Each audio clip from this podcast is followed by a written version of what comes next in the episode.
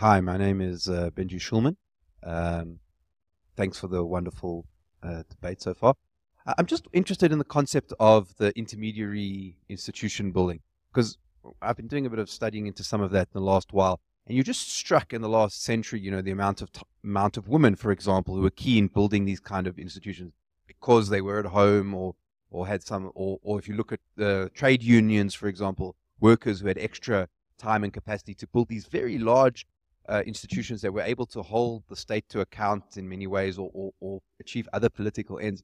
And I just wonder about in the way that modern societies is structured, where you have two, you know, just to survive, you have two families working, the cost of things is very high. And I think groups like AfriForum have done really well uh, in, in building these things. But I do wonder about if it's possible to build the kind of institutions at the strength that you need to achieve the kind of political freedom space that you're talking about at the moment?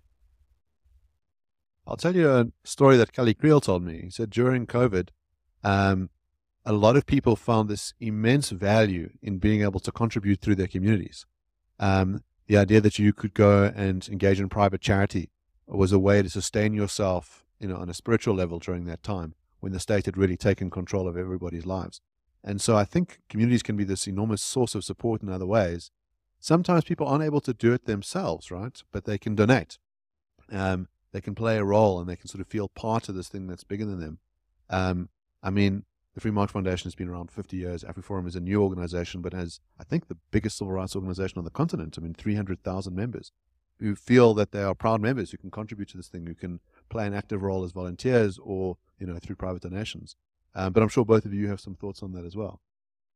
Yeah, no, if I just go course, yeah, of course, yeah. Question, of course you can, uh, especially in South Africa. L- look, the South African state is is weak. uh, the the its main strength lies in our perception of its own strength. There effectively is no South African state, if you ask me. And AfriForum and Solidarity more broadly is the perfect, I think, global example where there is a new source of power and authority in South Africa that I don't think rivals the state. I think it far, far exceeds the power of the South African state. It's only our perception uh, of it as a it's, a it's a civil rights organization. The South African government is significantly weaker, I would say, than than a, a civil society organization like AfriForum uh, uh, or or Solidarity. And I think you you can probably find examples of this around the world. Obviously, when you have totalitarian regimes like China, you're gonna you're gonna struggle. Um, but I, I think that if there is an answer to totalitarianism in China, it is not being a kind of a liberal op-ed writer. Uh, it's it's definitely building kind of community institutions underground and and uh, using that as a a check and balance on the power of that state. It's the only game in, in town, effectively. Um, and and and just to uh, make a, a, a, small point here, and this is that uh, it is true that the individual will never be able to secure freedom alone. And this is something that a lot of uh, communitarians, conservatives use as a criticism of liberalism. But in my view, liberals have never said that that is the case. Uh, so, yes, absolutely. The only way, really, to, to answer your question, to, to secure freedom is through community building. Uh, you, you, you defend individual freedom collectively.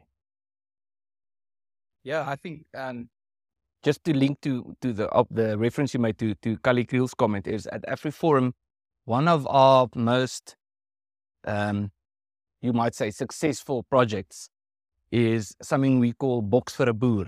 And that happened uh, especially with, uh, we didn't call it Box for a Boer back then, but with the Knysna fires. And now recently, more recently also with the droughts and the fires.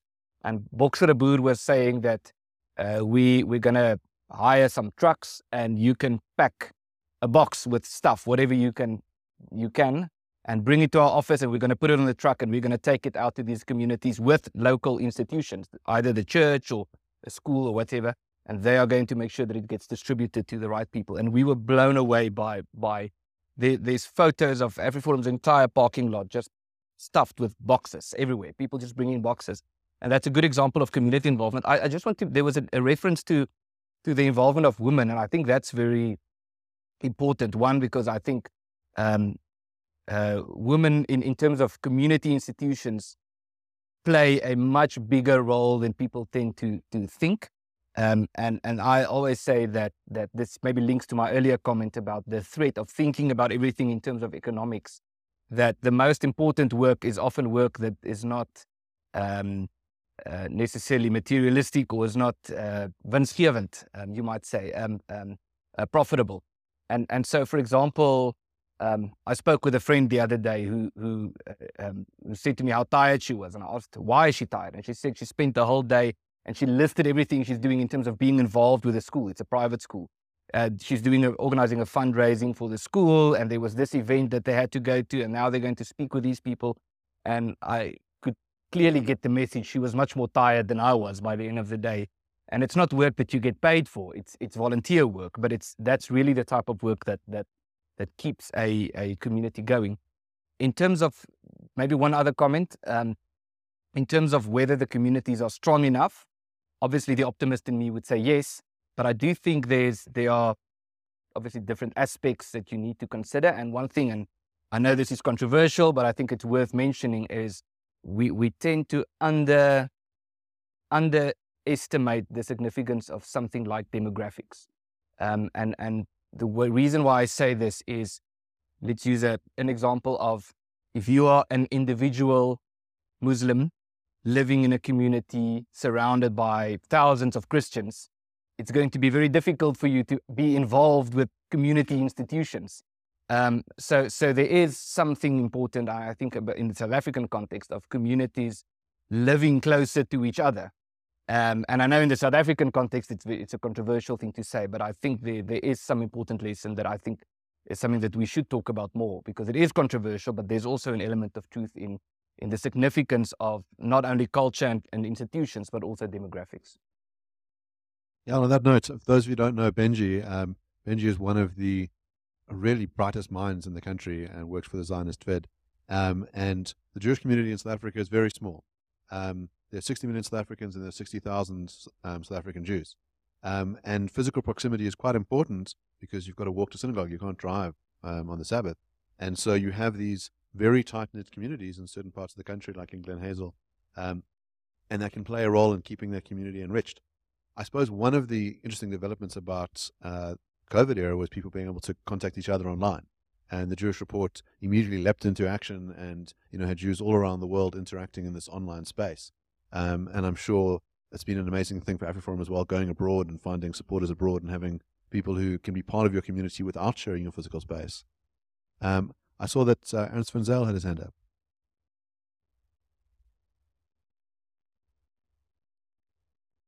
Sure. Uh, thank you very much. Uh, this has been a fascinating conversation. I want to ask a question specifically for Martin, but Ernst, you're also welcome to add some of your own thoughts on this. And I think it's it's one of the the pressing issues of our time that we can have many intellectual conversations about ideology versus ideology, theory versus theory, this constitution versus this constitution. The end of the day, we still live in the real world out there where the tire hits the road, and we see the product of many of these ideas manifest out there. It's not just a fun debate to have. A lot of these ideas impact our lives on a daily basis actually ruin some people's lives on a daily basis. And I think what's very important to discuss, and that's why I want both of your thoughts, but I want to start with you, Martin, is when you mention that South Africa has a pretty decent constitution in your regard, but it's not being interpreted by classical liberals in the correct way. How do you bridge that gap between the theoretical on paper and reality when you have a decent watertight theory but it's not penetrating into reality. Reality is actually regressing or crumbling while you are absolutely, I'm sure you're absolutely certain in the validity and the value of your theory, but you're actively seeing that it's not bleeding into reality as you would like. How do you build that bridge? And I'd like you to, to start and then also to hear some of uh, Adam's thoughts as well, that building that bridge between theory and reality. Yeah, absolutely. Uh, this is uh, Mark mentioned that he might ask us to to go into what do we see about the weaknesses for our own side of liberalism, and one of those that I jotted down was that liberalism in theory speaks as if it's always in power. So it's always like this is how things are. The state protects your life, liberty, and property. Great. that's obviously not the reality. And I think I'm very fortunate to be a South African where I've borne witness to what is the answer, the the most liberal answer to what you do in such circumstances. And that again is it's the Zionist Federation. It's AfriForum. It is solidarity. You were not in power, so you build power. You build power outside of the state, and you use that as your vehicle to get your point across. Uh, I'm I'm an advocate, not a, legal advocate. I'm an advocate of ideas. That's kind of my skill set. Um, but I'm also a paying member of AfriForum, so I, I try to to do what I can. Um, but you do need those institutions. You can't just have advocates like me writing articles and strongly worded letters to, to the president. It's not going to help. You need to build that source of authority and power. Now, uh, the Free Market Foundation is, a, is an example of that. The Institute for Race Relations is an example of that. In the United States, in New Hampshire, you have something called the Free State Project, where a bunch of uh, libertarians have decided we're all going to move to New Hampshire and we're going to take over the organ. It's like an India national democratic revolution. There, we're going to mm-hmm. take all the levers of power, and they've had some successes. Uh, uh, uh, they they've had some successes, and that is how you do it. That's that's simply how you do it. You need to build those institutions. You need to create power outside the state.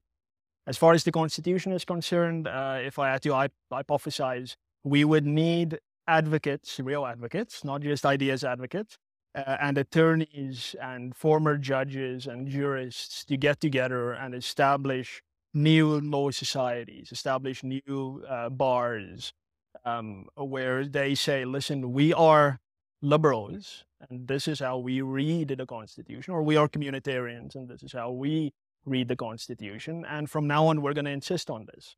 That is the, the greatest example of this around the world is the Federalist Society in the United States uh, for for well centuries. Uh, conservatives didn't have a legal voice in the United States. It was always assumed that the American Constitution would be a conservatively interpreted document. At some point, that stopped with uh, FDR and the New Deal and so on, packing the courts.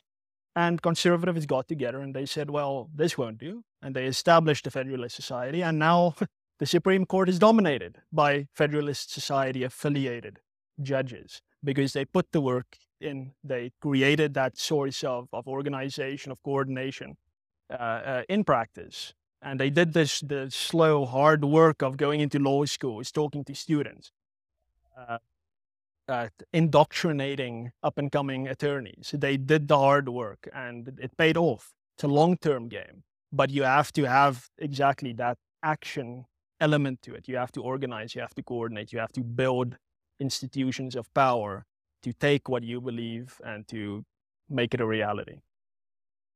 Well, um, the problem with the South African constitution, and that, by the way, that's how revolutions start. When, when, when people consume alcohol and say things like the problem with the constitution is, um, so um, so this is not to start a revolution, but but I, I think uh, just to link to the point that the theory is quite good, but the constitution assumes certain things about society and reality when that reality, the, the reality that we actually have doesn't speak to, to the theory. So the constitution claims to be the highest authority um, in, in, in the land or in the country, but, but a, a document can never be the highest authority. The highest authority would at least be whoever has the right to interpret it. Um, and so the, the and, and this is actually something I'm, I'm, I'm linking to to to something that Martin has written about this as well is the different interpretations of the Constitution. And so when the Constitution says, for example, that you can only expropriate property when it's in the when it's in the public interest, as far as I'm concerned, there's a very clear explanation as to when is it in the public interest um, to to expropriate property. But if you ask uh, Julius Malema, he would give you a completely different answer but I'm not on the Judicial Service Commission, but he is. Um, and so, and, and there are many such examples about certain things, and equality is probably the best example. The Constitution says we are all equal. And, and to me, equality means something along the lines of equal opportunities. But someone else would read that and say, well, the Constitution says we are equal, so we need more socialism. Um, we need to be equally poor, and then we're equal. And and so so the the the thing is that that South Africa is a, a, a is a multipolar society with different different cultures, different I don't want to say different ideologies, but that as well, different ways of thinking about life. And the Constitution is this single text that could be interpreted in different ways. And that's where, and in a sense, everyone is frustrated. Um, not so much about the Constitution, but about the political dispensation, um, where a lot of people feel that the Constitution is supposed to protect us, but it's not doing that. Um, and and then the, you have a lot of people who feel that, according to the Constitution, we should we should experience certain things, but we're not experiencing it or we should we should receive certain things that we believe are rightfully ours, but we're not getting it. So there's this this friction in terms of of what the consequences of the constitution would be, and I think that's that's the problem with theory and and, and practice.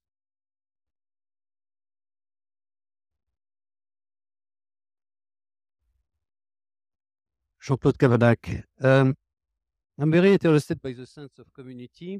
In Western Europe, we are very interested by the sense of minority. Now, I, I would like to know, uh, as liberal, a conservator, which state you estimate to be in the world the best you would like to be, element one. And talking about freedom, mixing right and duty, we have duty within a community and we may have right without a community. Which means I would like to have your clear definition about whatsoever the Western world do not teach us for quite a while in terms of uh, community or destruction of community versus minority right. Whatsoever right can be. I, I love rabbits. I want to put rabbits in the church of my neighbor. Uh, and this element is very important for me to understand through your liberalism or conservatism. And in this extent, I think we are blessed in South Africa because we are far more primitive in our existence, in our perception, and in our duty to be, which begin our right. Uh.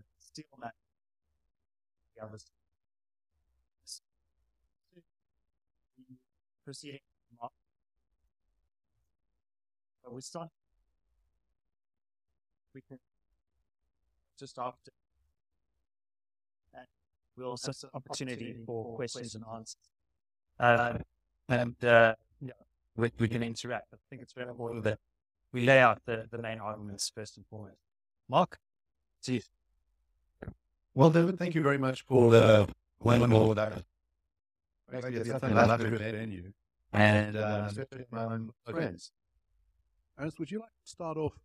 You've written your PhD thesis on freedom and different conceptions of freedom. Why does freedom matter, and how are the different ways in which we can understand it?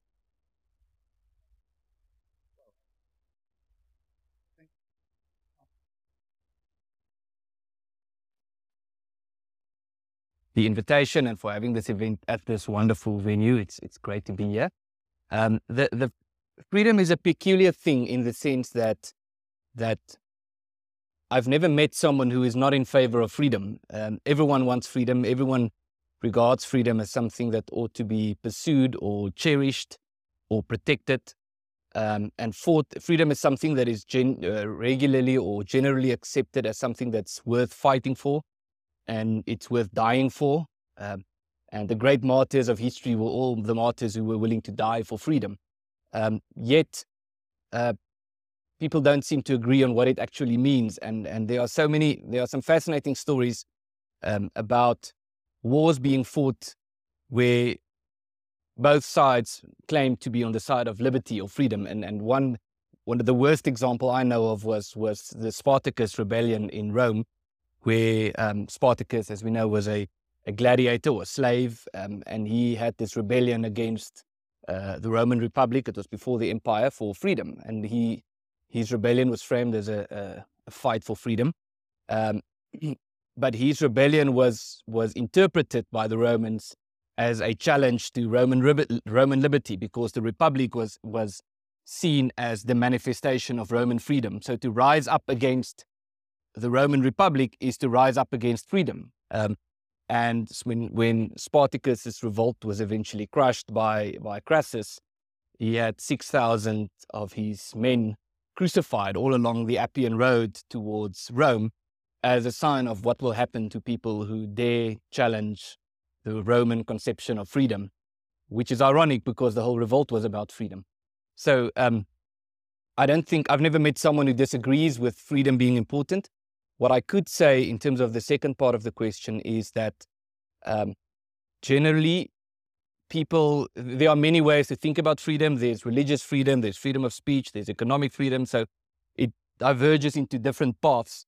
But broadly speaking most people who have tried to sort of frame it into categories would say that they are broadly speaking two categories um, two ways of thinking about freedom. There might be more but um, if i can just reference one or two people. So one thomas sowell i want to start with him. He didn't speak about freedom as such but more about human nature. And he speaks about the constrained view and the unconstrained view. And so the constrained view is to say that we are constrained, we are uh, fallible beings, we are not perfect, we cannot be perfected. Um, and the unconstrained view is that if we do the right things, we as human beings can become, we can unleash our potential. And so the way, the reason why I mention this is because the way we think about human nature generally leads to the way we think about freedom.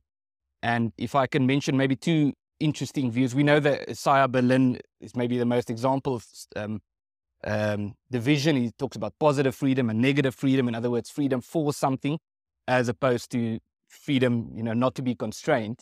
But there's an, um, I want to mention two people just to sort of explain what I think the discussion is. And I'd be curious to hear Martin's view on this.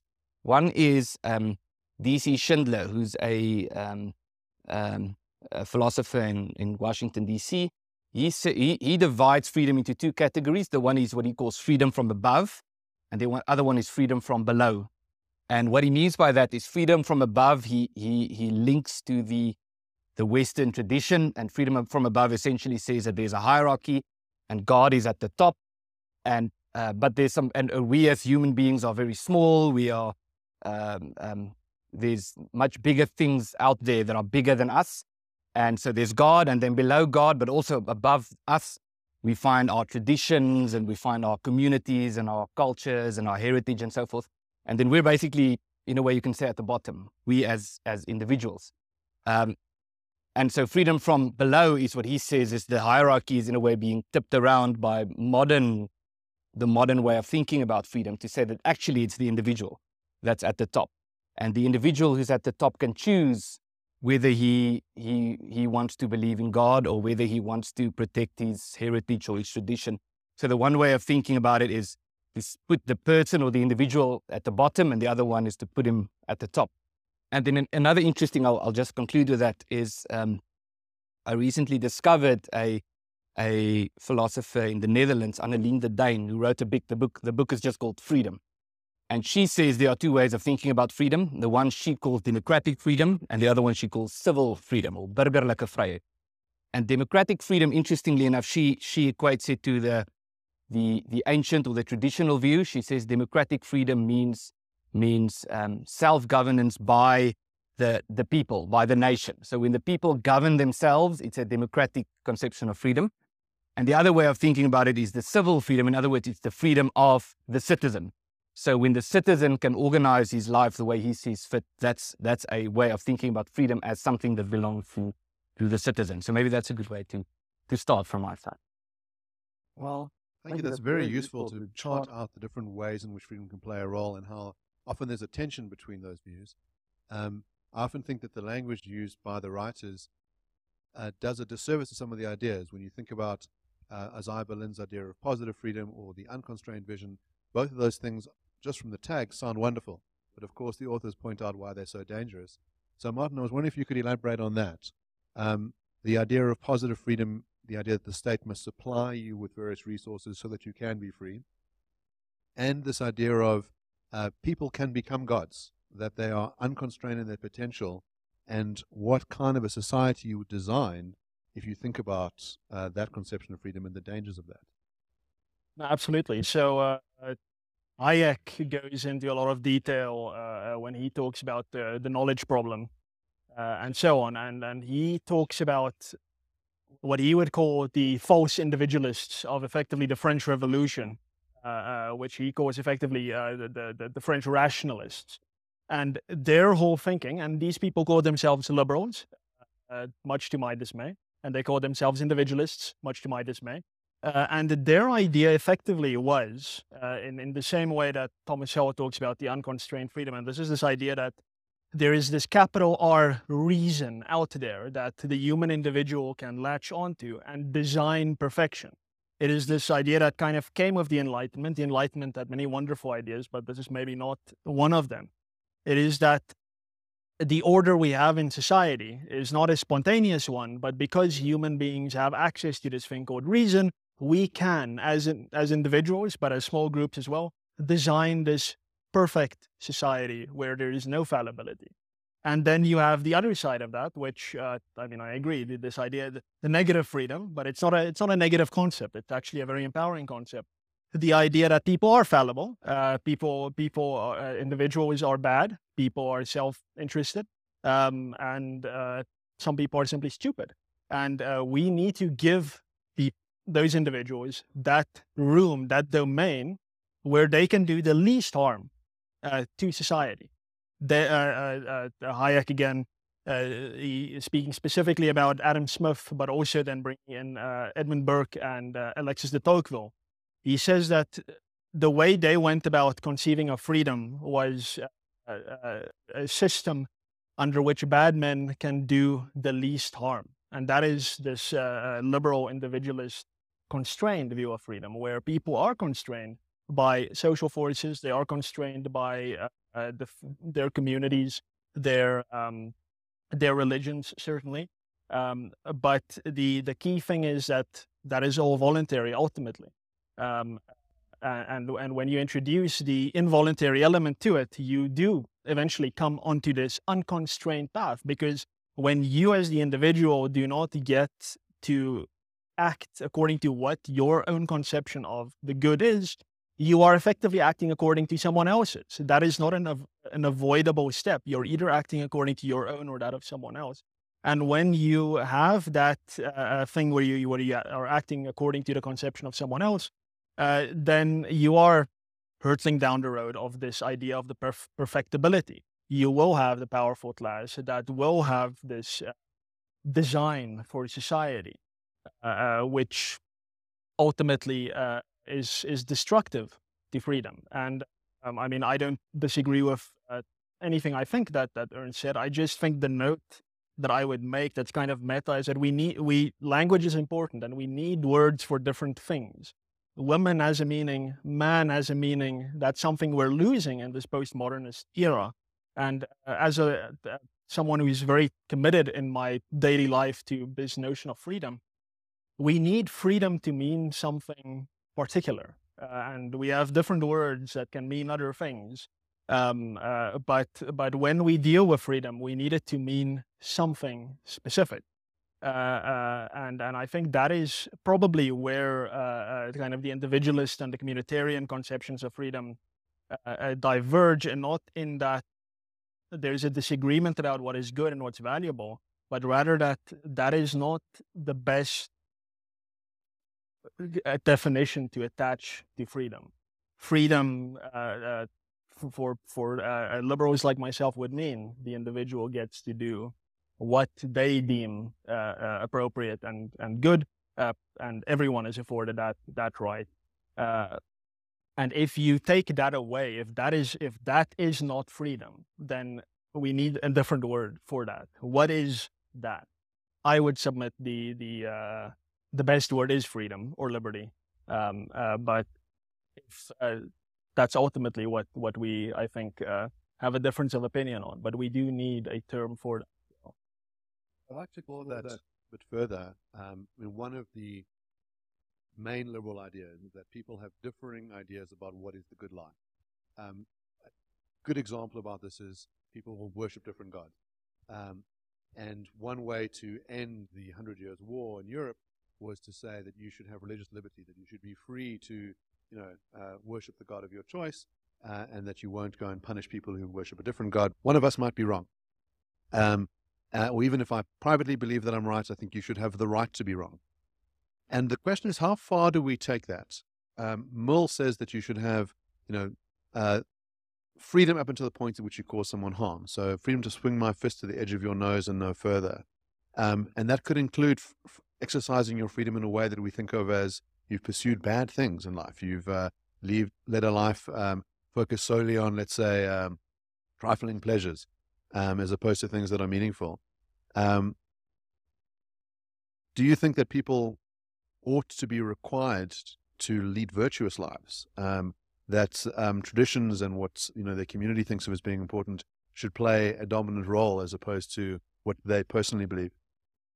Yeah, thank you. That's a, a very good and I think a very important question. I, I, I, perhaps start by saying that I agree with this notion that words are important and the meaning we attach to them. And I've also found that discussions like these, especially when it's framed as a debate, tends to run into a dead end when people start talking about liberalism or conservatism um, uh, or terms like that. Because I, I know people who, who describe themselves as liberals who would say, I disagree with what Martin has said um, and and the other way around with me as well. I, am I'm sure that would be the case. So I think one way, and this is not, I'm not attributing this view to Martin because I don't think it's his view. I, am convinced it's not his view. Is is talk when we talk about maybe another word. One word that has been used a lot is the word license to say that we should differentiate between liberty and license. And if license is is to say, do what you want to do, um, and and my view or argument is that that is not freedom. Uh, that, that's not the same as freedom. So I think part of what there was this run up debate or discussion that led sort of to to to um, to where we are today. Where me I wrote an opinion piece and Martin wrote and we responded to each other. Um, and I referenced Steven Pinker who says in Enlightenment Now that freedom implies the freedom to destroy your life. And um, I don't think that's freedom. I think that's that's li- license. It's not freedom to say to to choose to be a a drug addict or to choose to use drugs and eventually become a drug addict sounds more like slavery than it does to uh, to me than it does to freedom. So so so my my argument would be that that the notion of freedom has to be by definition is linked to virtue to doing good. Um, and now the question that that you asked is is and that Martin asked also sort of in the run up is then who decides what is good and what isn't. And I think there's an important point here that to say that that uh, freedom is not the individual doing whatever he wants to do is not an argument to say that we need the state to come in and make laws that forces you to do certain things. Um, the the point is rather, or at least my argument and the point I would want to stress is that there's something good and something natural um, and healthy in a community engaging among themselves about what constitutes good and having conversations in the context of the community and debates and disagreements. And then and it's um, and it can be drawn up to the point where it becomes an abstraction. And that's not what i want to do. But but if the question is what is good? My view or the communitarian view that i would i would like to to stress is not it's not simply the individual decides for himself what is good. It's the individual within the context of his community, engaging with each other, having discussions, and then deciding as a community. And within that context, that does not that is not to say that if you disagree with, let's say, the majority opinion, that you have to be forced into a particular view. But it also that's the one extreme is if you if you dissent, then you are forced to to agree with the community. But the other extreme would be that if you disagree with what the community says, that you you have to destroy the community or you have to call on the state to to force the community out of existence to protect your individual freedom. And the balance is somewhere between the two. So, Martin, who do you think the determiner of the good life ought to be? Um, and how do you see this relationship between individuals, their communities, institutions, and the state? That's a very difficult question to ask a non-philosopher. Uh, so uh, I, I, I, would I would rather say that I, I agree with Ernst that that the, the, the concept of good and healthy and, and social and so on. It's, it's, it's, not, it's not determined by an individual on an island. It, it, it necessarily must have a social context. And yes, I mean, the, we, we, we can't ignore practical reality. And the reality is that in human history, at the call it the height of liberal individualism or whatever, even rationalism, uh, there was no such thing as the atomistic individual who just determined good for themselves in the abstract and lived this life of, of total perfect license. Uh, that's just not a reality. There's always a social context. And yes, the community, uh, uh, and, and I always want to emphasize this point that at least for what I consider to be liberalism, liberal individualism, is not is that it's certainly not an anti-communitarian idea. Uh, I, I don't think these two things sit in opposition to each other at all because the, the, the, individual just always exists in a community. And this is this might be something uh, where there is disagreement on, but but where I would then say is that there are different communities, and even within a community that has determined a good, in that community, a different community might form and leave that community. There is no such thing as the Afrikaner community. I would say there are many Afrikaner communities, uh, and uh, uh, I think we might be part of the same one, but Pierre de and Max du Preez might not be part of the same Afrikaner uh, community. Um, uh, and that's fine. Uh, they have effectively opted out of the values that I would say Afrikaners generally deem important, what we would consider to be the common good, and that's fine. And they've gone off and they've they they live that life. Um, and that's the same with if you uh, the most libertine Swedish kind of uh, uh, uh, uh, uh, yeah libertine community somewhere, a commune of, of people with no morals. That is a community united around values that I would consider to be totally de- degenerate and uh, unhealthy. But nonetheless, they are doing so. They have formed a community and they have determined for themselves what the common good is. Now, that is a way of saying that the individual decides what the common good, uh, well, what the good life is. But the individual always express that within a community that they find for themselves.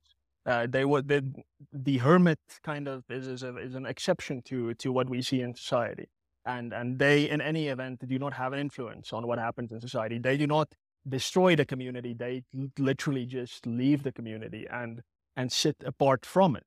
Um, now, the, the, the thing that, that Ernst identifies, the extreme of the individual is kind of freedom destroying the community is, is something like the, it's a modern thing that we've seen. Uh, this, this idea that your lived experience must be the total dominant overriding consideration in everything. And it doesn't matter what voluntary institutions stand in the way of that, they must be swept aside. That I would absolutely agree is not freedom because in so doing, you are denying the exact same individual freedom that you are ostensibly claiming for yourself to everyone else. You are not organizing yourself into a community that agrees with you. You're imperialistically imposing your values on people who do not agree with you. Uh, and you you do that through the power of the state, and uh, that that is that's certainly an, an, extreme, and that is something I think you can call individualism. Uh, but it, I, I wouldn't say that's something you could call liberal individualism because in my mind at least, and that what I submit is that liberalism is political humility. It is the idea that listen, we do not know. We simply uh, we each of us thinks we know what is best, but none of us knows who is actually right, really, uh, uh, objectively. And that is why you must afford others that leeway to self-organize into their own communities, which they simply will do. The, the the atomistic individual will never exist except in a totalitarian hellscape where the state forces people to be atomistic individuals, which is not, it's not something that cannot be done, but I've only seen it in fiction so far. so I gather there's a lot of agreement about the importance of individuals being able to determine their own destiny, being able to do that with like-minded other individuals in the form of a community, communities being able to deliberate amongst each other to work out what they value, for that to change over time, for sub communities to be created. What are the the practical threats to that in South Africa at the moment? Um, in some of the campaigns that you've been involved in, where do you feel that communities are under pressure, um, and where is it coming from? Yes, I, I want to jump to a solution, but I'll keep that something. There's just an important aspect that I think we haven't touched on, um, which is the importance of institutions. Mm. But but in terms of of our experience in South Africa because it's good to, and I'm happy you asked the question because we need to talk about, okay, how do we make this practical? And I think part of the, from, from a community perspective, and you could say from an individualist perspective as well, I think part of the problem in South Africa is, um, let me just let me start by saying this: that it's true you can have. I think it's important to stress that you can have multiple identities and you can belong to multiple communities. And so, in you mentioned Afrikaans and the Afrikaners. So there's actually a difference between part of between being part of the Afrikaans community as opposed to the Afrikaner community, just as an example. And that's not the same as the South African community, if such a thing exists. But but that's the point I want to get to is I think part of part of the problem. There are multiple reasons to the trouble we have in South Africa, at least. But I think part of the problem with the current dispensation is that there was such a strong emphasis placed on being a South African that other community identities was was was regarded as a threat.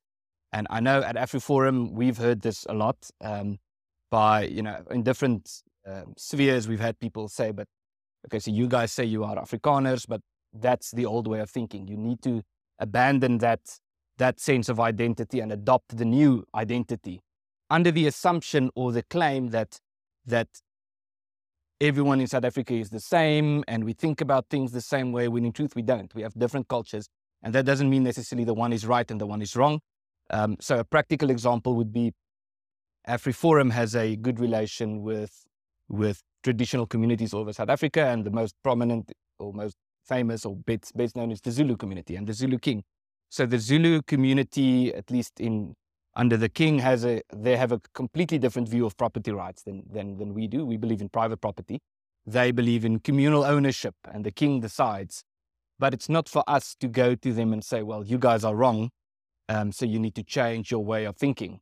Um, because we also need, other than simply saying, other than, and I think that's part of the the the threat that we currently have in, in modern society, not only in South Africa, is we tend to only think in terms of of statist identity and in terms of of economic benefit.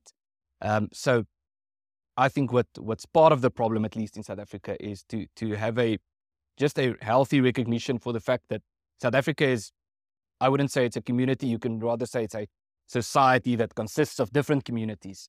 And the way to deal with that is not to pretend that everyone is the same or to pretend that everyone, to try to force everyone to be the same, but to say, listen, let's let's accept that we view things differently and let's let's encourage mutual recognition and respect between different communities. That's at least one, I think, important part. Then of course there are other problems like, you know, corruption and, and, and so forth. But but I think this community aspect is is and and we always we I've used the example before. It's just a famous quote that sort of illustrates this is Samora Machel who said, For the nation to prosper, the tribe must die. So that's um, that's a way of replacing what you could describe as the natural community with an artificial community and hoping that it will work. When I think South Africa has shown that it doesn't work. So, Martin, you've talked about why it's important to limit power. That liberals accept the nature of human beings as having a potential for being greatly destructive. What are the institutional mechanisms that we ought to have in place to ensure that the ruthless, the bloodthirsty aren't able to enact their will on the rest of us? I, I think that's kind of the, the answer to that lies at the very core of what liberalism is as a political ideology. And it, it also kind of uh, alludes to kind of where there's been an inadequate kind of thought attributed to it. So the the kind of the historical or the, the standard answer is we have the separation of powers and we have checks and balances. This is a totally statist answer. Uh, but it is an important answer, and that's it's part of it. Um, uh, you have the state that is internally diffused, uh, both vertically and horizontally. Um, but then you have uh, what, what, I would say is uh, the perhaps the most important thing. That is something that Ernst and the Solidarity Movement. why in a, in a book that's coming out later this year, in which I contributed a chapter, I kind of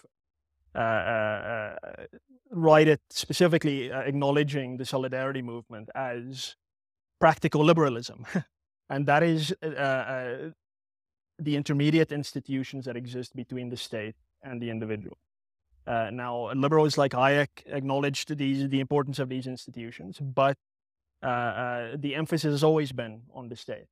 Um, and, and, and that's kind of an an issue that uh, that stopped with the American Revolution. I would I would almost say it's uh, where where liberal constitutionalism started the conversation and it ended almost immediately. uh, and it stuck with the trias politica, the uh, horizontal checks and balances and the vertical checks and balances. And that is the the the model that we've implemented across the world almost without exception.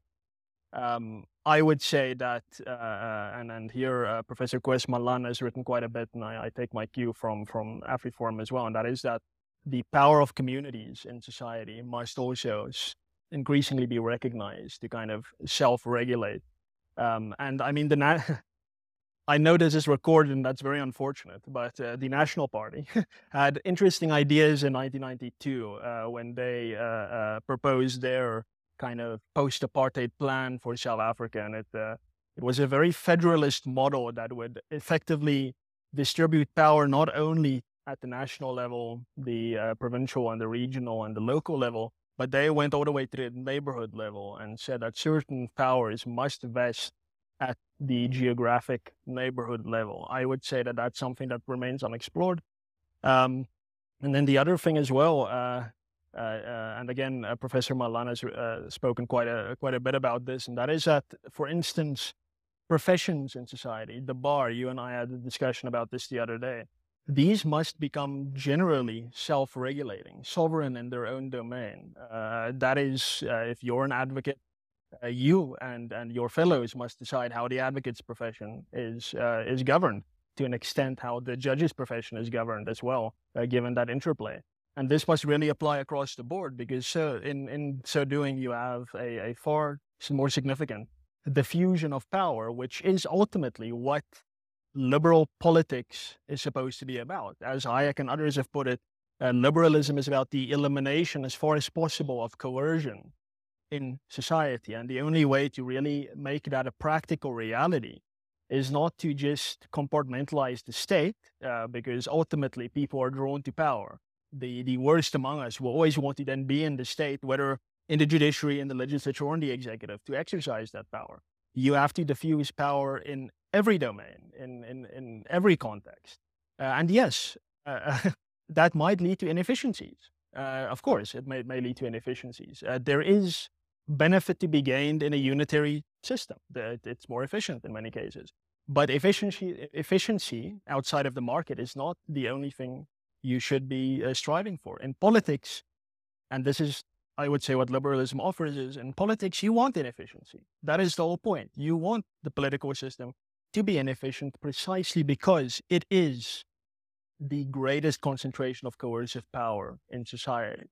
So yeah, I, have answered your question by saying that liberalism has proposed various things, but it's it's not gone quite far enough, and I, am not I'm not entirely sure why we started with the trias politica and we stop with the trias politica. I'm still looking for the answer to that question. I just think that uh, we need to look a little bit further afield. Look at Taiwan with their five branches of government. Look at Belgium with its recognition of community power. Uh, uh, look at the tricameral parliament in South Africa a few years ago as well, uh, as an example of dividing legislative power, not necessarily racially, but into more than just two uh, chambers of a parliament. So I think there's there's a lot more to be done in, in diffusing power, and and and I think uh, when you have that lodestar of the diffusion of coercive power in society, that kind of leads you down there. Yeah, I think it's worth recognizing the roles that communities and individuals can play in holding the state to account. Uh, Jürgen Habermas has this idea of deliberative democracy that starts off at a coffee shop conversation uh, and then can percolate into communities being formed who care about certain ideas and then, you know, putting pressure on the government to do one thing or another in terms of the laws they pass or how they enforce them. Um, as Africans, we find ourselves in a situation where the state is failing. I, I noticed not one person had a moment of shock when the power went out. We are so used to it um, I've been doing a bit of traveling overseas, and you kind of have this feeling of uh, having escaped a Stockholm syndrome at times, you know, and then being plunged back into the hostage crisis here. Um, the idea that there has to be an alternative to the state, I think, is so important because we are on the precipice as a country. Um, there is, you know, we happen to be in one of the the nicest uh, parts of the country here, but not very far away. Uh, you know, things are desperate. Um, you know, just a couple of kilometers down the road, you had a, you know, in the you're in the inner city, and you have people who really are living on the edge, you know, who are at the behest of the state, who have no choice but to, um, you know, be buffeted by it. And so the importance of having an alternative seems now more than ever something that has to be conceived of. Um, and if I think about, if I think about solidarity's, uh, let's say initial movements about thinking about, let's say preserving Afrikaans and tertiary education, which you have a constitutional right to, you have a lot of litigation, you have a lot of um, universities saying we're going to eradicate this language because everyone will speak English. You have some legal wins, but you also have solidarity saying we'll do it ourselves. We'll build Sol-Tech uh, and we'll produce an incredible institution under cost in a very short period of time, and the biggest donation will be 10 Rand. Um, that is an amazing symbol, not just for the Afrikaans community, but for all South Africans to go, wow. Like, you know, if you can get people together, they can achieve incredible things without the need for the state.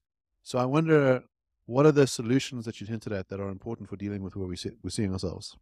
I want to say, try to remember each of them and just say them quickly, but but the one thing is, is in, if, if we think about it in terms of conservative and liberal, which is not the discussion today, part of the problem here is conservatives accuse liberals of being statists and liberals accuse conservatives of being statists. And, and both of them are right and both of them are wrong because there are different strands um, in, in, um, in these traditions, if you could call them that. I think a good way, just before I get to the institutions, a good way of, of thinking about just a practical example about healthy community um, engagement is a an employee um, coming to work at an institution like AfriForum or Solidarity, and then saying something like, and we've had it sometimes, and we we sometimes joke about this, someone joining the organization and saying something like along the lines of, I don't agree with everything, but I agree with most of what you guys are doing, and I want to be part of this. And after six months or a year, that person doesn't say that anymore. That person agrees with everything and the reason why um, is because that person becomes part of the community. There's continuous discussions in the hallways, and and that person is part of the process. And there are many. There's been some decisions at AfriForum where I suggested one thing, and uh, we took another decision.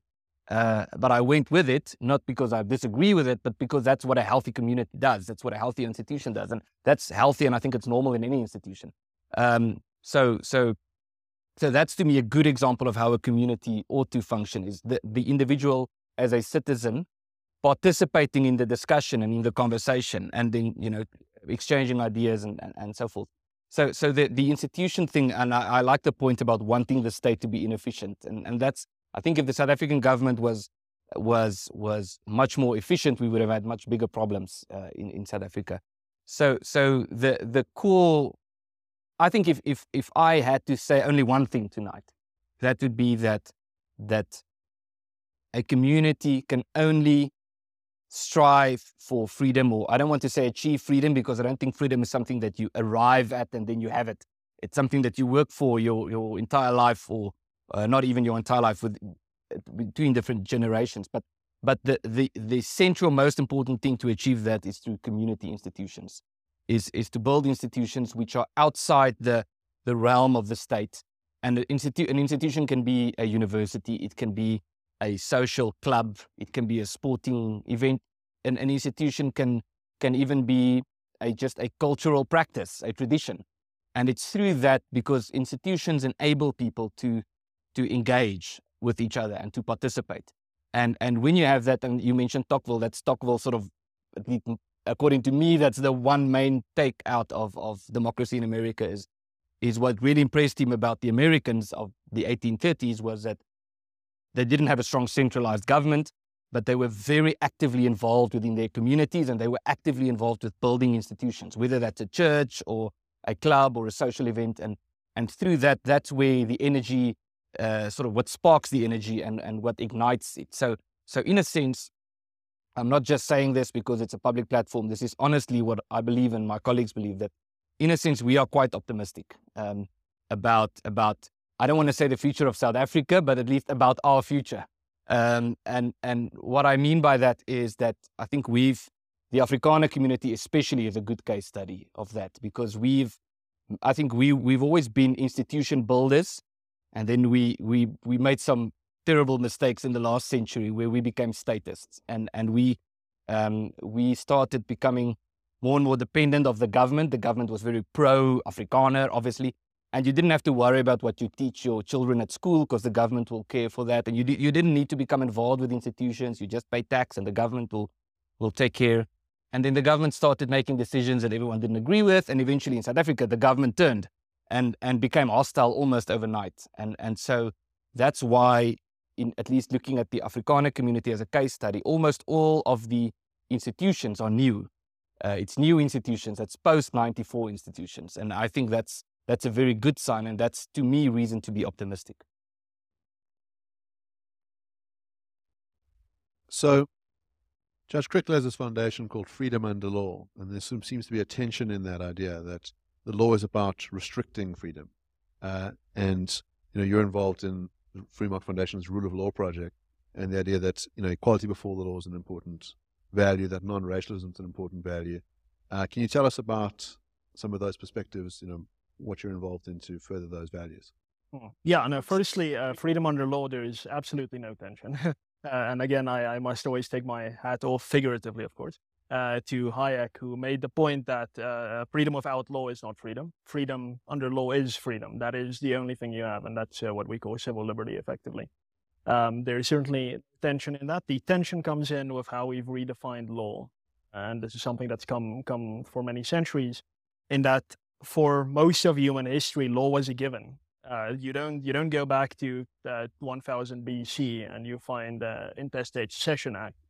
It it doesn't exist. It, it's a new invention. The idea that a group of people can come together in a room and write on a piece of paper their opinion, and then just call it an act, and now this is suddenly law that we must all kind of fall in line with. This is a ridiculous idea, if you ask me, and it's it's a relatively new idea, and it's it's uh, it's it's uh, that is where the tension comes in. If you call that law, this is what Hayek would uh, call the taxis, as opposed to the nomos. Uh, uh, nomos is the law as it exists that is binding of everyone. What we in criminal law would call the malum in se, things that are obviously criminal by their nature, as opposed to the mala prohibitum the things that are deemed to be unlawful by a, a group of politicians. Uh, if you have a, a, healthy conception of what law is, then there's no no tension with uh, between freedom and law. But uh, yeah, some of the things that obviously the, the FMF is involved in, uh, it, it, all comes back to the Constitution, it's supreme law, and uh, I, I uh, Ernst and I and Herman Pretorius and Svan Zyl had a debate a while back where we specifically talked about the ad- inadequacy or the adequacy of the constitution in defending freedom in South Africa. Uh, I'm I'm pretty optimistic about the written text of the South African constitution. Uh, I think it's pretty standard. I think it, it it's it's not an outlier. It's a quite a classically liberal constitution. If you read its words, it's pretty good. Uh, it, it comes down to how it's been interpreted uh, I wrote a, column for the Daily Friend a while back where I said that the courts must have a classical liberal idea, uh, conception of of uh, constitutionalism to be able to adequately uh, judge the South African constitution. We don't have that. That's unfortunately not the reality we live. Um, but as far as we're concerned at the FMF and the Rule of Law Project, we read the text, what it says. It says South Africa is a society founded upon the value of non-racialism and the supremacy of the Constitution and the rule of law. And we go to court and we insist that this is how things must be. I don't know how optimistic you necessarily always are about the courts. I'm always pessimistic about uh, the courts finding in our favor. But to me, it's not necessarily about winning. It's about saying that this is the right answer to, to constitutionalism. This is the right answer to non-racialism. And I think we have a great platform for that. And, and this case that we have coming up where we uh, uh, on, on, on hate speech and specifically about non-racialism and equality before the law is an opportunity for us to elevate to the level of constitutional discourse, really the, the statement, the conviction that, listen, this is this word has a meaning, non-racialism. It doesn't mean racialism. It means non-racialism. And uh, we'll insist on that. It's a very textualist argument, but also very much a, a liberal argument. And I think with time, look, freedom is never going to be a short-term, short-term game with time, one hopes that you convince enough people to, to come to the realization that, listen, the words on the paper mean something and that we need to uh, respect that meaning and that we, uh, yeah.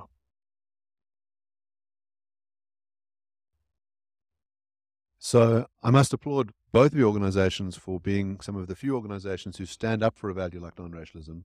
Um, it was the clarion call against apartheid to say that everybody is equal regardless of the color of your skin. That um, we judge people on the content of their character, not what they look like, and it's a value that is fast eroding in South Africa. And I think it's it's wonderful that both the Free Market Foundation and AfriForum fight for that value. It's very important. Um, I thought this might be a good juncture to have some audience participation. Uh, we have a roaming mic, so um, if you have a question that you'd like to ask, uh, please put your hand up. Yes, and if I could ask uh, for you to please hold the microphone very close to your mouth. It's a directional microphone, so just pretend that you're eating an ice cream. Uh, I have I have uh, been told that it's been sanitized, so.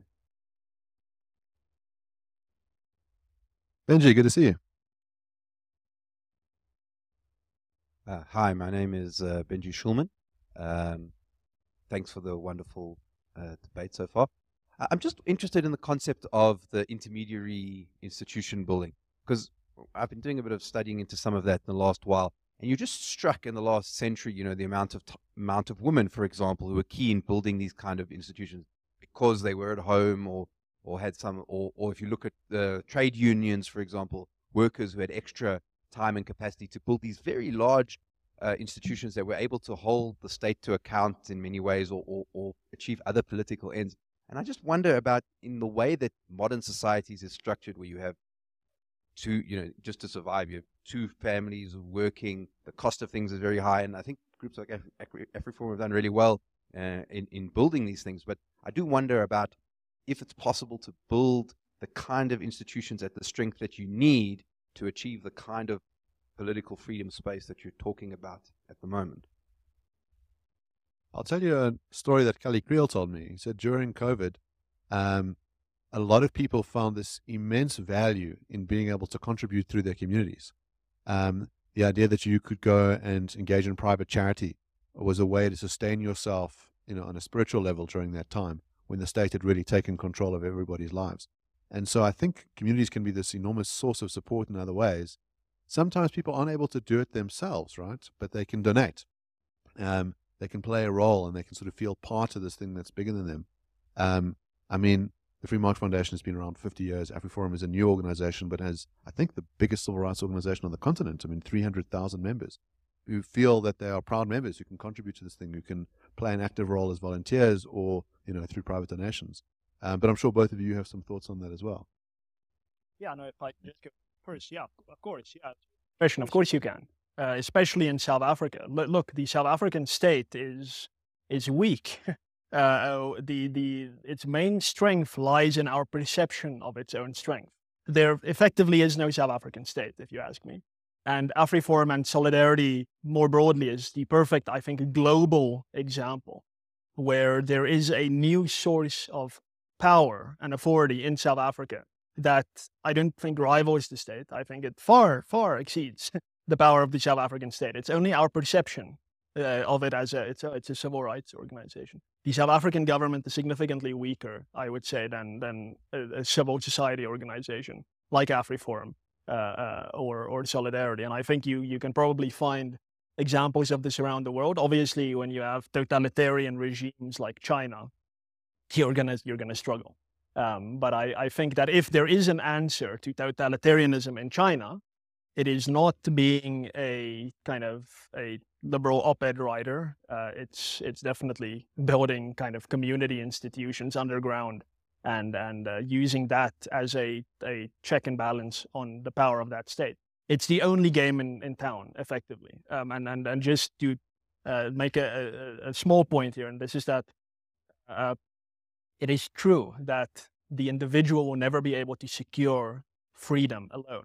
And this is something that a lot of uh, communitarians, conservatives use as a criticism of liberalism. But in my view, liberals have never said that that is the case. Uh, so yes, absolutely. The only way really to, to answer your question to, to secure freedom is through community building.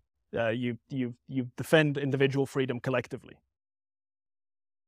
Yeah, I think um, just to link to, to the, the reference you made to, to Kallie Kriel's comment is at AfriForum, one of our most um, you might say, successful projects is something we call Box for a Boer. And that happened uh, especially with, uh, we didn't call it Box for a Boer back then, but with the Knysna fires. And now recently, more recently also with the droughts and the fires. And Box for a Boer was saying that uh, we, we're going to hire some trucks and you can pack a box with stuff, whatever you can, you can, and bring it to our office and we're going to put it on the truck and we're going to take it out to these communities with local institutions, either the church or a school or whatever and they are going to make sure that it gets distributed to the right people. And we were blown away by by the, these photos of every AfriForum's entire parking lot just stuffed with boxes everywhere. People just bringing boxes, and that's a good example of community involvement. I, I just want to. There was a, a reference to to the involvement of women, and I think that's very important. One because I think um, uh, women in in terms of community institutions play a much bigger role than people tend to to think. Um, and and I always say that that this maybe links to my earlier comment about the threat of thinking about everything in terms of economics. That the most important work is often work that is not um, uh, necessarily materialistic or is not uh, winsgewend, um, you might say, um, um, uh, profitable. And and so, for example, um, I spoke with a friend the other day who who, uh, um, who said to me how tired she was, and I asked why is she tired, and she said she spent the whole day and she listed everything she's doing in terms of being involved with the school. It's a private school. Uh, she's doing a, organizing a fundraising for the school, and there was this event that they had to go to, and now they're going to speak with these people. And I clearly get the message. She was much more tired than I was by the end of the day. And it's not work that you get paid for. It's it's volunteer work, but it's that's really the type of work that that that keeps a, a community going. In terms of maybe one other comment, um, in terms of whether the communities are strong enough Obviously, the optimist in me would say yes, but I do think there's there are obviously different aspects that you need to consider. And one thing, and I know this is controversial, but I think it's worth mentioning, is we we tend to under underestimate the significance of something like demographics. Um, and and the reason why I say this is, let's use a, an example of if you are an individual Muslim living in a community surrounded by thousands of Christians, it's going to be very difficult for you to be involved with community institutions.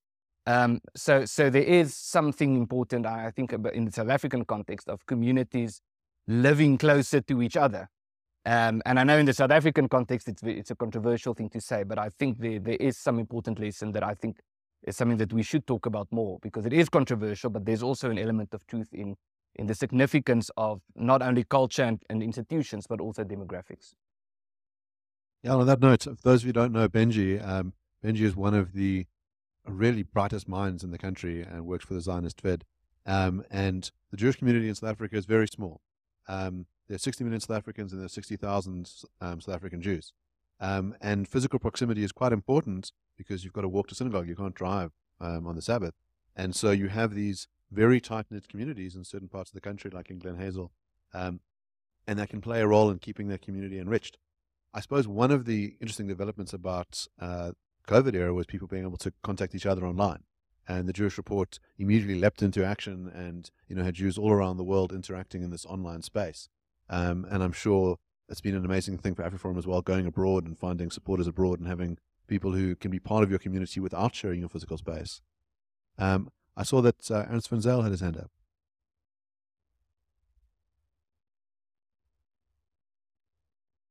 Sure. Uh, thank you very much. Uh, this has been a fascinating conversation. I want to ask a question specifically for Martin, but Ernst, you're also welcome to add some of your own thoughts on this. And I think it's it's one of the, the pressing issues of our time that we can have many intellectual conversations about ideology versus ideology, theory versus theory, this constitution versus this constitution.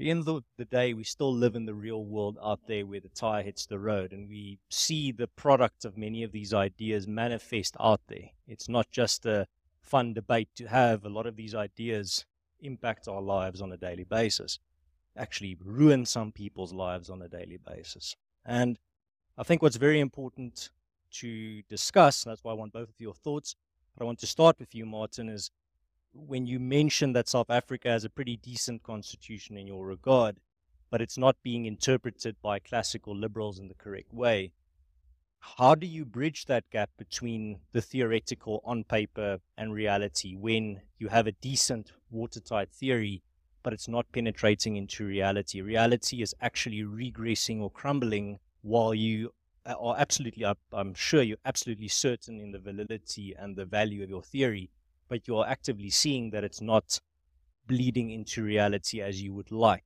how do you build that bridge? And I'd like you to to start and then also to hear some of uh, Adam's thoughts as well. That building that bridge between theory and reality. Yeah, absolutely. This is uh, Mark mentioned that he might ask us to to go into what do we see about the weaknesses for our own side of liberalism, and one of those that I jotted down was that liberalism in theory speaks as if it's always in power. So it's always like, this is how things are. The state protects your life, liberty, and property. Great. That's obviously not the reality. And I think I'm very fortunate to be a South African where I've borne witness to what is the answer, the, the most liberal answer to what you do in such circumstances. And that again is, it's the Zionist Federation. It's AfriForum. It is solidarity. You were not in power, so you build power. You build power outside of the state and you use that as your vehicle to get your point across.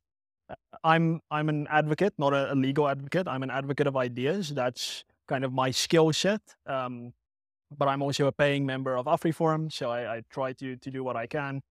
Um, but you do need those institutions. You can't just have advocates like me writing articles and strongly worded letters to to the president. It's not going to help. You need to build that source of authority and power now, uh, the Free Market Foundation is, a, is an example of that. The Institute for Race Relations is an example of that. In the United States, in New Hampshire, you have something called the Free State Project, where a bunch of uh, libertarians have decided we're all going to move to New Hampshire and we're going to take over the organ. It's like an India National Democratic Revolution there. We're going to hmm. take all the levers of power, and they've had some successes. Uh, uh, they they've had some successes, and that is how you do it. That's that's simply how you do it. You need to build those institutions. You need to create power outside the state. As far as the constitution is concerned, uh, if I had to hypothesize, we would need advocates, real advocates, not just ideas advocates, uh, and attorneys and former judges and jurists to get together and establish new law societies, establish new uh, bars um, where they say, listen, we are liberals, and this is how we read the Constitution, or we are communitarians, and this is how we read the Constitution. And from now on, we're going to insist on this. That is the, the greatest example of this around the world is the Federalist Society in the United States. Uh, for for well centuries, uh, conservatives didn't have a legal voice in the United States. It was always assumed that the American Constitution would be a conservatively interpreted document. At some point, that stopped with uh, FDR and the New Deal and so on, packing the courts. And conservatives got together and they said, well, this won't do. And they established the Federalist Society. And now the Supreme Court is dominated by Federalist Society affiliated judges because they put the work in, they created that source of, of organization, of coordination uh, uh, in practice. And they did this the slow, hard work of going into law schools, talking to students, uh, indoctrinating up and coming attorneys. They did the hard work and it paid off. It's a long term game, but you have to have exactly that action element to it. You have to organize, you have to coordinate, you have to build institutions of power to take what you believe and to make it a reality. Well, um, the problem with the South African constitution and that, by the way, that's how revolutions start. When, when, when people consume alcohol and say things like the problem with the constitution is.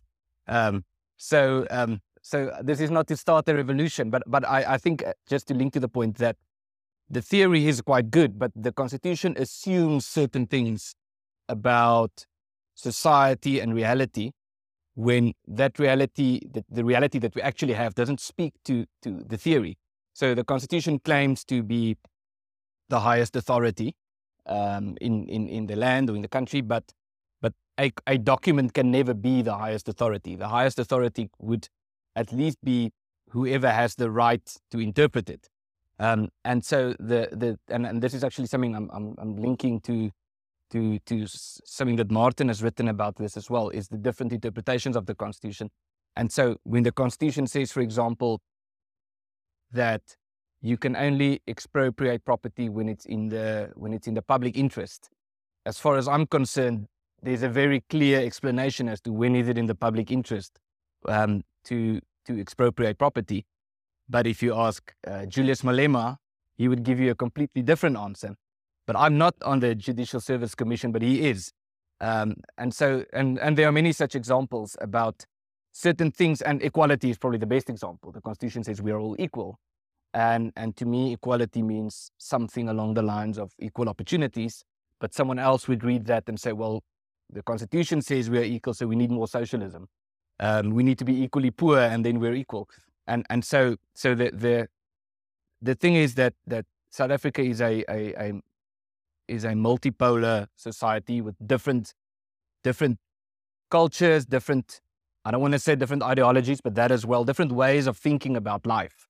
And the Constitution is this single text that could be interpreted in different ways. And that's where, and in a sense, everyone is frustrated. Um, not so much about the Constitution, but about the political dispensation, um, where a lot of people feel that the Constitution is supposed to protect us, but it's not doing that.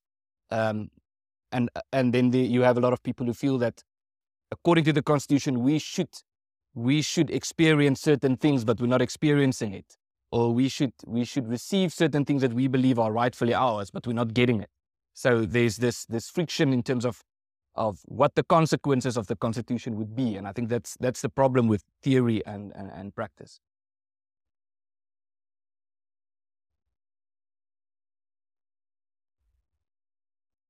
Jean-Claude. Um, I'm very interested by the sense of community. In Western Europe, we are very interested by the sense of minority. Now, I, I would like to know, uh, as liberal, a conservator, which state you estimate to be in the world the best you would like to be, element one. And talking about freedom, mixing right and duty, we have duty within a community and we may have right without a community. Which means I would like to have your clear definition about whatsoever the Western world do not teach us for quite a while in terms of uh, community or destruction of community versus minority right. Whatsoever right can be. I, I love rabbits. I want to put rabbits in the church of my neighbor. Uh, and this element is very important for me to understand through your liberalism or conservatism. And in this extent, I think we are blessed in South Africa because we are far more primitive in our existence, in our perception, and in our duty to be, which begin our right. Thank you very much.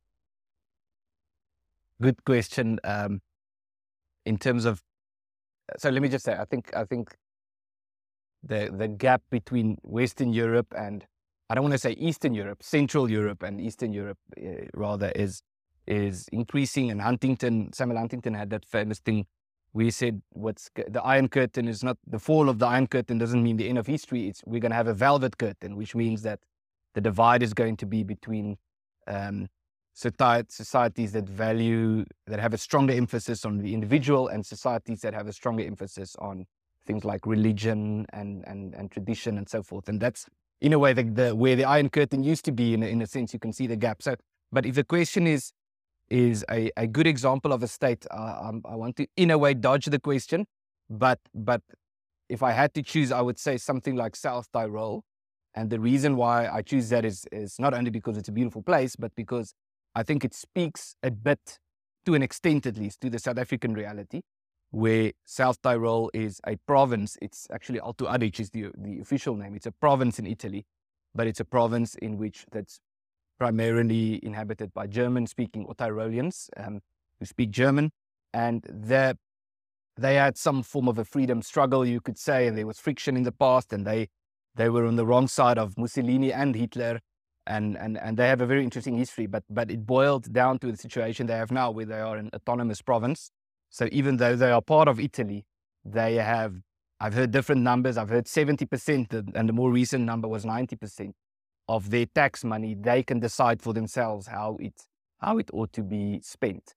So even though they are part of something bigger, they they have a very strong uh, degree of autonomy, um, and I think that's a good example. And again, that links to demographics. If the German speaking or the Tyroleans were dispersed all over Italy, they wouldn't have had South Tyrol. So that links to the point of demographics, but I think it's a, it's an interesting example of thinking about about autonomy and and and in a way breaking this statism um, thing where where you are at the mercy of the state, especially when you are a, com- a minority community. Yeah. yeah, I mean that's uh, for someone like me, it's a difficult question to answer. The best one around the world. I mean, in theory, I might say the United States. I, I think its its written constitution is okay. It's not as great as it could be, but obviously there is a far deeper uh, liberal tradition of understanding what the limits of the government in theory are. But I mean, in general, the West is a basket case as far as I'm concerned. Now, the United States included, Western Europe included. So in practice, I must just say South Africa. Uh, we we just have uh, such such an inept kind of central authority that uh, you kind of you you have the most maximum kind of individual freedom that you could want, while at the same time having uh, the the important and strong social constraints. Uh, uh, just as a matter of being a, social being in in a in a social context. Um, so it's not total anarchy for a lot of us. For other people, it is it is total chaos. Um, but I think uh, South Africa is is probably in practice one of the best places to be if you want to be free. Um, uh, but uh, I, I, think you also asked uh, about uh, the kind of the definition of, of community and, and the role of duty and so on. Um, and I, I, just want to kind of give what, what I think is, is the liberal answer to that. And that is that a community is a free and voluntary association of, of, of individuals. and I know this is something that, that one can nitpick on. But to me, again, bringing it back to South Africa, that is what makes me so excited about solidarity, about AfriForum. These are huge concentrations of, of potential power.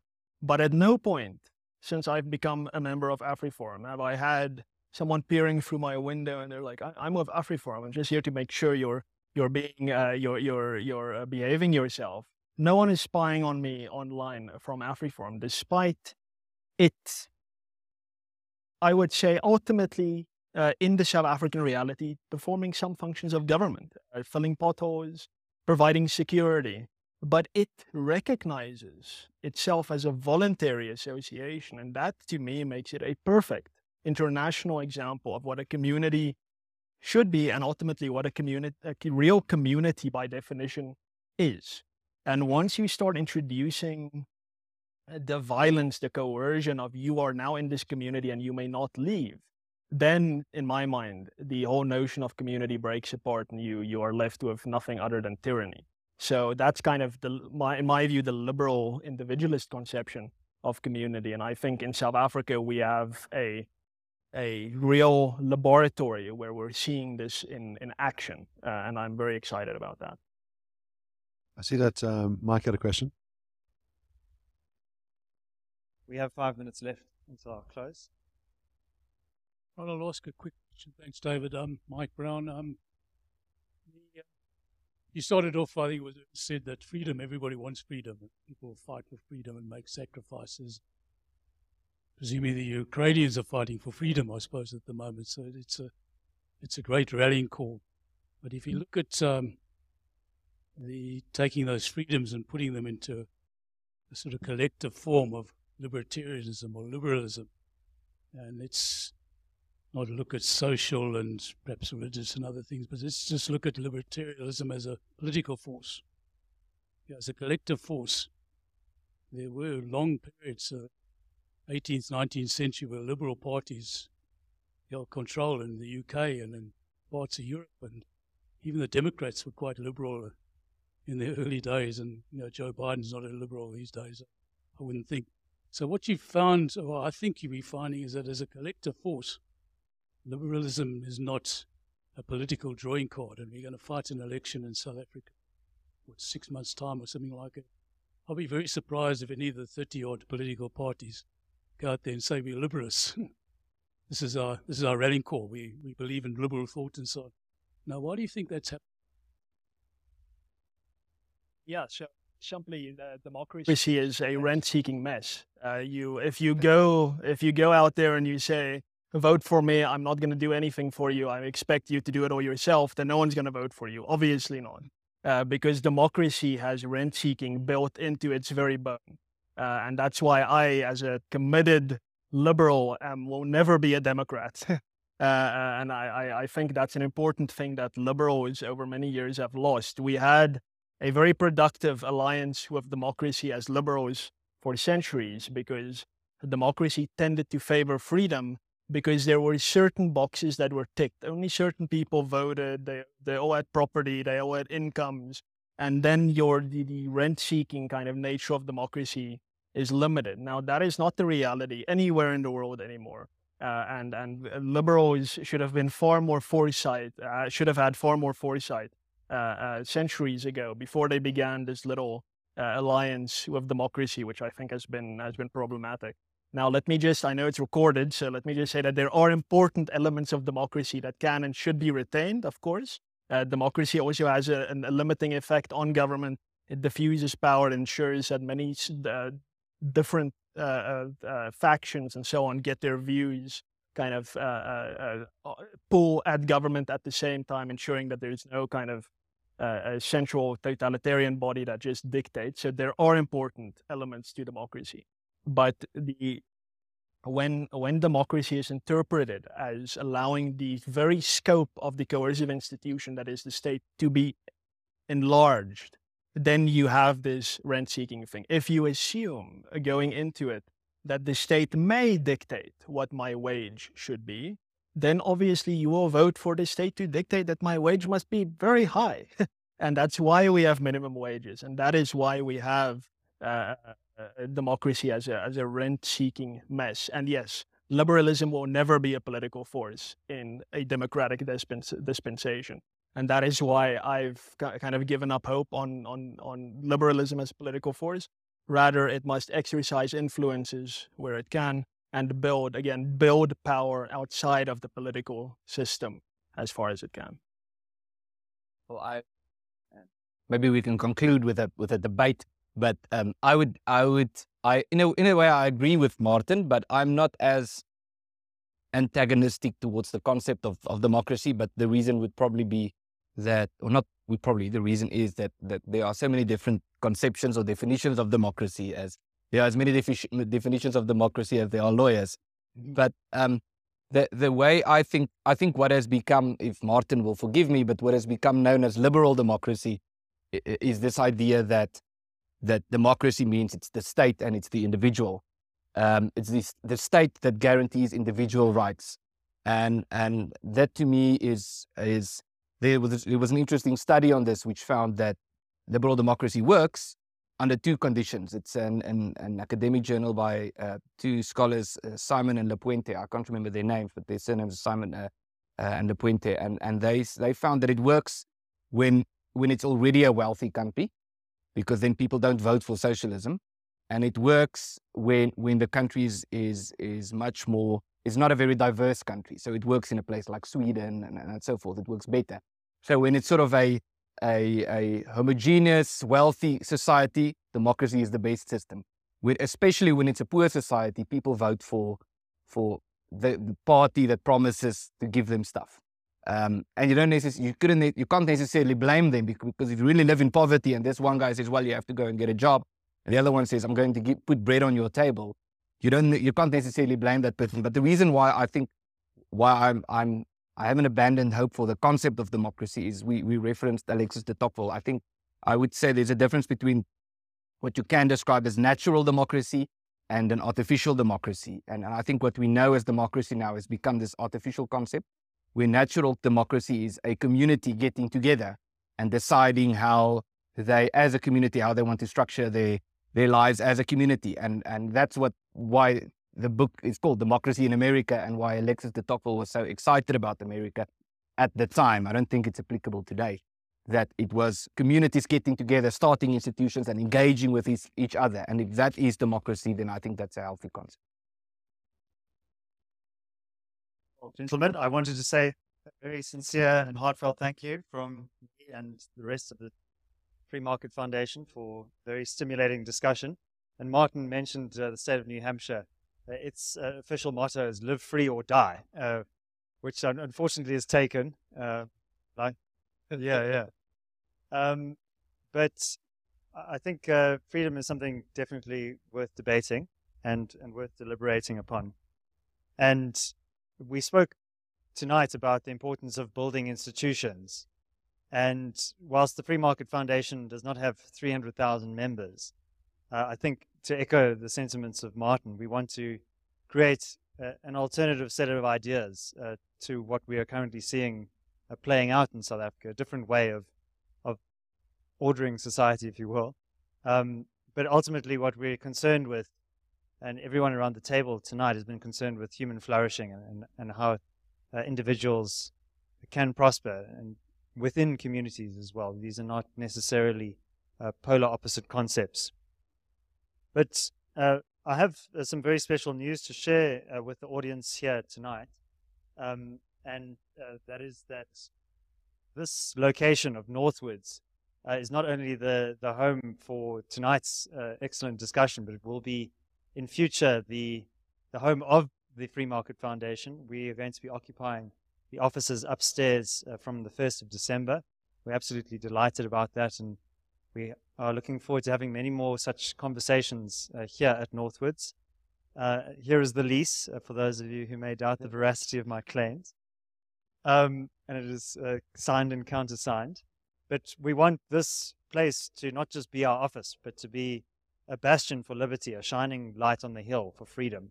And uh, it's very important for us that uh, that we use our voices to articulate the importance of freedom for South Africans and, and all people.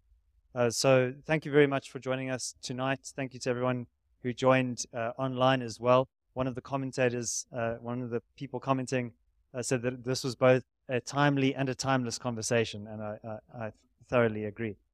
Thank you once again. Uh, please do join us uh, for a glass of wine to continue the discussion, we look forward to seeing you again.